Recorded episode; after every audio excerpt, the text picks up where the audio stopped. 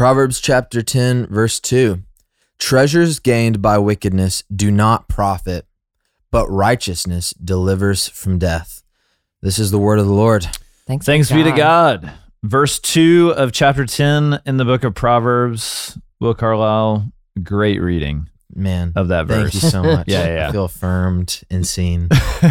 Jennifer, you had a uh, you, you had some good opening thoughts for this verse. Yeah. So I love pro- proverbs like this. Me, you read it and you think, wait, what? Like treasures gained by wickedness do not profit, and yet we can all think of wicked people who have profited on earth. So obviously, Mhm. God's trying to like take some kind of earthly example, get us really thinking about it, Mm. but moving us into this more beautiful truth, actual wisdom. And uh, there's a commentary that I look at a lot for Proverbs written by um, Ray Ortlund. And he was ta- kind of noted that this, you know, you get a little bit of a marketplace vibe here because you're talking about people, you know, buying, selling, Mhm. treasures, you know, money. There's a hint at money things here. Mhm. But he referenced Moses back in Deuteronomy where he was giving instruction um, to the people in chapter 25 and telling them that in their marketplace that their weights and measures should be full and fair Hmm. um, you know that if somebody goes to the marketplace and says i'm, I'm selling you you know 16 ounces of grain you want to actually walk out with 16 ounces and so Mhm. he made the observation that that word fair um, in deuteronomy is actually our word righteousness I thought that was a great way to think of righteousness. It says it's a weight that represents a true standard, the reality. Hmm. And so, what God is doing is He's moving us, He's again reminding us that we live, we're walking by faith. We're living in a reality that doesn't, um, we can't see always with our, Mm. our eyes. And yet, that reality, that conforming to this standard, who now we know is Jesus Christ, Hmm. and that He gives us the means to do this, but that that is what will deliver us from death, Yeah. not the things that we see here on earth. Yeah, yeah. Yeah. I mean, the the proverbs are written. It's really helpful to just remember that everything is kind of written through the perception of like an ultimate sense. And so, Yes. you know, when you read treasures gained by wickedness do not profit, my sort of immediate reaction is like, I feel like those are the only things that profit. Yeah, yeah, right, right. You know, like I feel like you kind of have to be crooked and backhanded to like make a lot of Really money ahead. and have high standing on earth, you know, like, and, but we know, you know, and I think Psalm 73 is a great place to like, that's a great scripture to place on the counter Hmm. scale of this and to see like w- the the full biblical reality you know like proverbs 73 you have this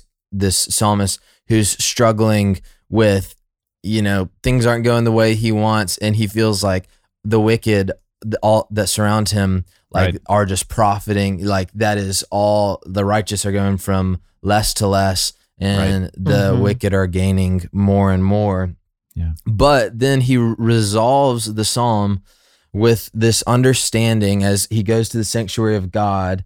And there he kind of discerns the full timeline. And Yeah. he realizes, he says, Truly, you have set them in slippery places. Mm. And, you know, like that is the place where the Proverbs are being written from. And, Yeah. and so Yeah. I think it's easy to take Proverbs and kind of be, you know, a lot of these might sound confusing because they don't match up with our day to day life. Right. What we see happening. Yeah. Exactly. But you know, they're they're written not from like a day to day ground view, but from you know, wisdom, from like a point The mind of God. yeah, Right, exactly. the right. the scale of of human history. Yes. And yeah. Well, right, right when we read this verse initially, um, I, I thought of Jeffrey Epstein, Mm, Mm. and you know, here's a guy who has all the wealth in the world. right. He owns an island. Mm. You know, I mean, this is like this is like so many people's dream. Like, have a private island Yeah. that you have your private jet, you fly out there, you have all these beautiful women, you know, whatever. Yeah. And so he's got he has everything,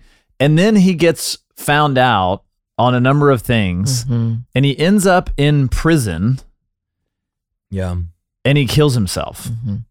I mean, it's amazing. It says treasures gained by wickedness do not profit, but righteousness delivers from death. Like Hmm. He was not delivered from death. Like, and not only was he not delivered from death, but it was in a prison cell Right. at the end of all these treasures that were gained Mhm. by unrighteous means. And so I I think, you know, like you're saying, Will, the, uh, you know, treasures gained by these unrighteous means in the end they don't profit, but there may be like long periods Yeah. Mhm. where it is very profitable and it Right. seems amazing Mhm. Right. and it seems like everybody's dream, Mm, but in the end it it does not profit. Yeah. right.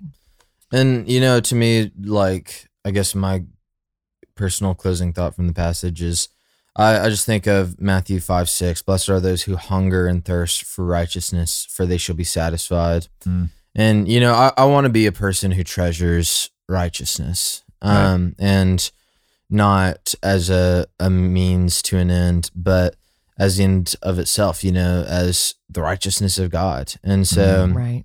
I think just the questions that that this scripture asked me are like what what do you hunger and thirst for? What are you chasing? Is it, you know, is it earthly treasures gained by backhanded ways for a profit? hmm Right. Or is it righteousness that delivers from death? Yeah. And are you desiring this this reality, God's Amen. reality, the world as He intended it, human beings representing who He is?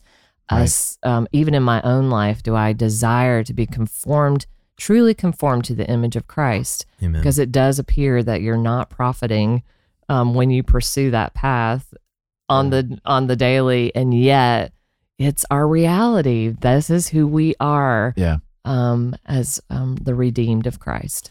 You know, Mhm. Jesus Jesus says, "For what does it profit a man to gain the whole world and forfeit his soul?" Mm. Mm. What does it profit a man to gain the whole world, to gain everything that the world has to offer, and yet he forfeits his soul?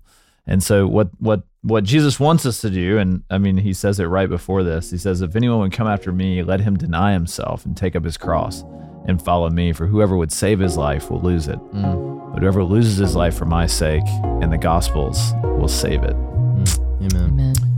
Well, for Jennifer, Jennifer McClish and Will Carlisle, I'm Barrett Fisher.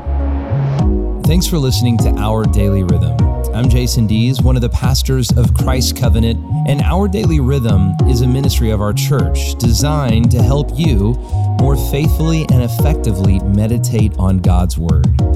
If you ever have a question for us about one of our Bible readings or one of your own Bible readings, please don't hesitate to text us at 404 465 1737. Again, that's 404 465 1737. Or email me directly at jason at christcovenant.com. We'll meet you again tomorrow for our daily rhythm.